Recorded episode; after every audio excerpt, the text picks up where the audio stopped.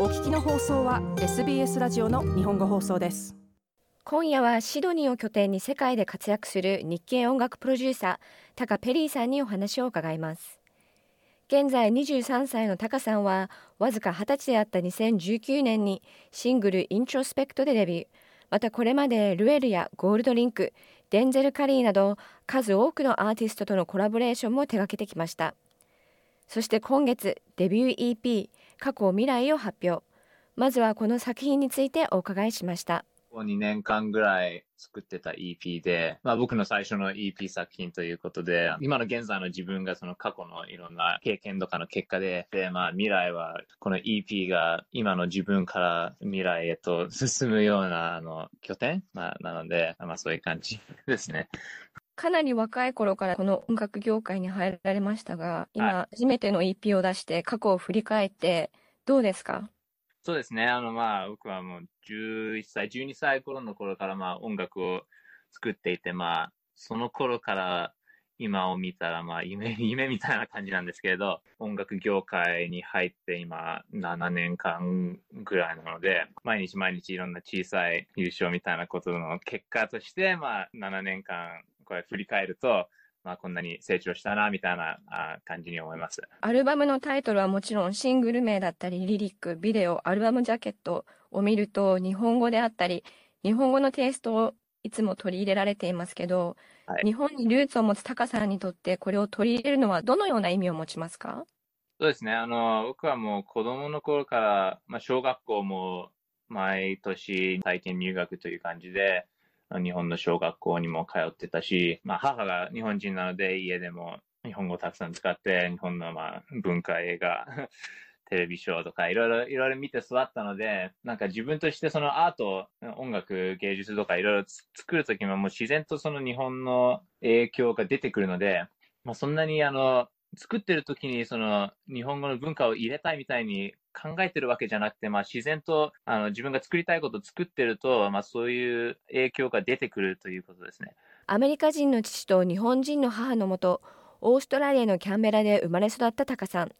音楽好きの一家で育ち、幼い頃から音楽のある生活を送ってきました。音楽はもう、本当に幼い子供、6歳の5歳の時からまあ家であの、お父さんが音楽を家で弾いたりしてて、で、まあそこから音楽を聴いてて、多分8歳頃の時に小学校の合唱団でクラリネットを弾くようになって、で、そこからあの楽器とか音楽作成に興味を持って、中学校の頃、まあ、自分でギターを習ったり、ベース習ったり、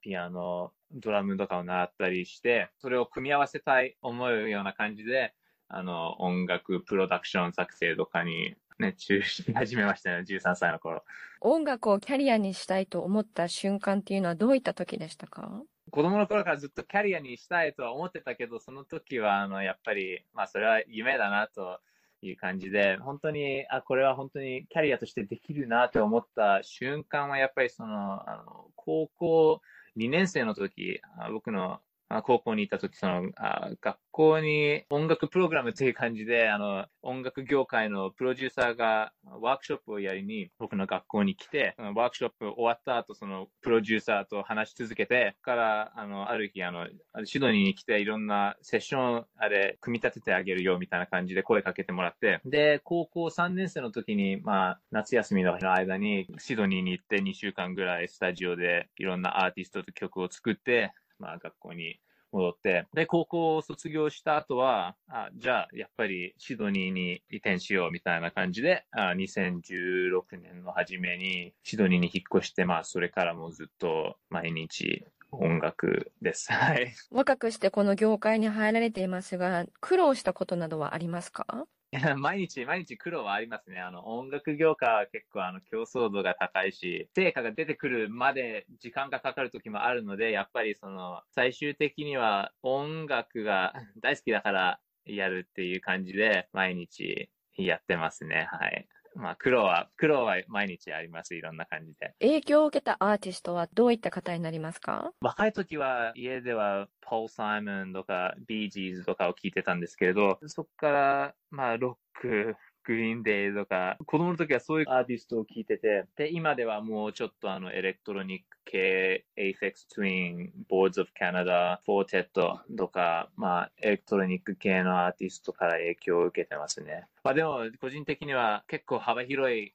ジャンルの音楽を聴いてるので、いろんなまあ、数多いアーティストからいろんなところで影響を受けてます。はい。あらゆるアーティストとコラボもされてきましたが、一番印象に残っている方は誰ですか？印象に残っている方、最近出した EP 過去未来の Guillotine っていう曲があるんですけれど、そのフィーチャリングのラッパーが Young Dirty Bass っていう方で、彼の父が Wu-Tang Clan の Old Dirty Bass というラッパーで、まあそ、そのグループは結構もう子供の時から聴いてて、だからまあ彼とそういうふうに曲を作れたのは結構印象に、はい、残ってます。今月発表された EP で注目されているシングル「アポロ」は国境をまたぐ4言語の曲となっています。最初はサイプレスさんと作って、シドニーのロックダウン中にインスタグラムで会ったんですけれど、彼はその時はブリズベンにいて、彼は100%オーストラリア人なんですけれど、子供の時から日本語とか日本の文化に興味を持ってて、結構日本語を話せて日本の音楽業界でもいろんな人を知ってて、まあ、僕はシドニーにいて、彼はブリズベンにいて、これは面白いなっていう感じで、だから彼がシドニーに来て、一緒に曲を作り上げて、まあその英語と日本語を一緒に組み合わせて作った曲で、最初はそういう感じだったんですけれど、で、そこから1300っていうシドニー拠点の韓国ラップグループがいて、まあその時はあの、彼らともいろいろ音楽を作ってて、じゃあもうあの日本語と英語が載ってるから韓国語も載せましょうみたいな感じで、彼らのスタジオに行って、あボーカルを録音して、で、3言語、韓国語、英語、日本語に載ってて、で、まあ、その少し後に、シドニー拠点の中国人のアーティスト、マンマンっていう人と、まあ、彼女のアルバムを作っていて、なんなら 中国語も載せましょうみたいな感じで、あ彼女にあれ曲を送ってバースを載せてもらって、まあ結果として自然と、まあ最初は日本語と英語の曲だったんですけれど、最終的にはもう韓国語も中国語も4言語載ってて、でもみんなオーストラリア拠点のアーティストなので、なんか文化的にみんなここにいるけど、いろんなアジアの影響を受けてるような曲で、まあ本当にそうですね、文化的に面白い曲だと思います。あの、実際聞いてると、この4つの言語、トランジションがすごくスムーズで、言語が変わったこともなんか気づかないこともあるんですけど、そうですね。どういった工夫がされてますか？そうですね。まあ、個人的には結構オーストラリアでも、英語以外の言語のアーティストとも曲を制作してるんですけれど、やっぱり、個人的には音楽とかメロディーはまあ、言語関わらず、あの、感情とかは伝わってくると思うので、そういう曲を編集とか録音してるときは、やっぱり、もう全部言語に限らず、音楽的に、その、トランジションとかをスムーズにできれば、その、ボーカルとかは、普通に自然とスムーズになると 思います。タカさんの場合は、先にメロディーですか？それとも先にリリックですか？時によりますね。あと、個人的には最初はメロディーを作って、まあ最初はパソコンとかギターとかで、まあ、音源、ビートとかを作って、そこから口で音を作って、それをメロディーになって、で、それをなんか聞いてると、ところどころになんか言葉が出てきて、その言葉からその歌ったメロディーに歌詞をつけるのが、まあ普通ですね、僕には。タカさんは今後どのような音楽作りを目指しますか？再来週から1ヶ月東京に行くんですけど、それはまあその過去未来の次のアルバムの、まあ、最初の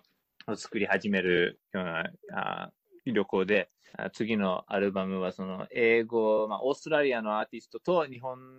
のアーティストを同じくらいこう組み合わせて、やっぱりその、オーストラリア、オーストラリアでも日本でも結構両方ともすごい音楽シーンがあるんですけど、その言語が違うので、やっぱりこっちの人はあんまりそっちの音楽を聴いてないし、そっちのあ人はオーストラリアの音楽をあんまり聴いてないので、まあ、自分あのバイリンガル、まあ、オーストラリアと日本両方の文化で育った人としてそのその距離を攻めるようなアルバムを作り始めるのが計画ですね今年は。シドニーを拠点に活動する日系音楽プロデューサータカ・ペリーさんでした。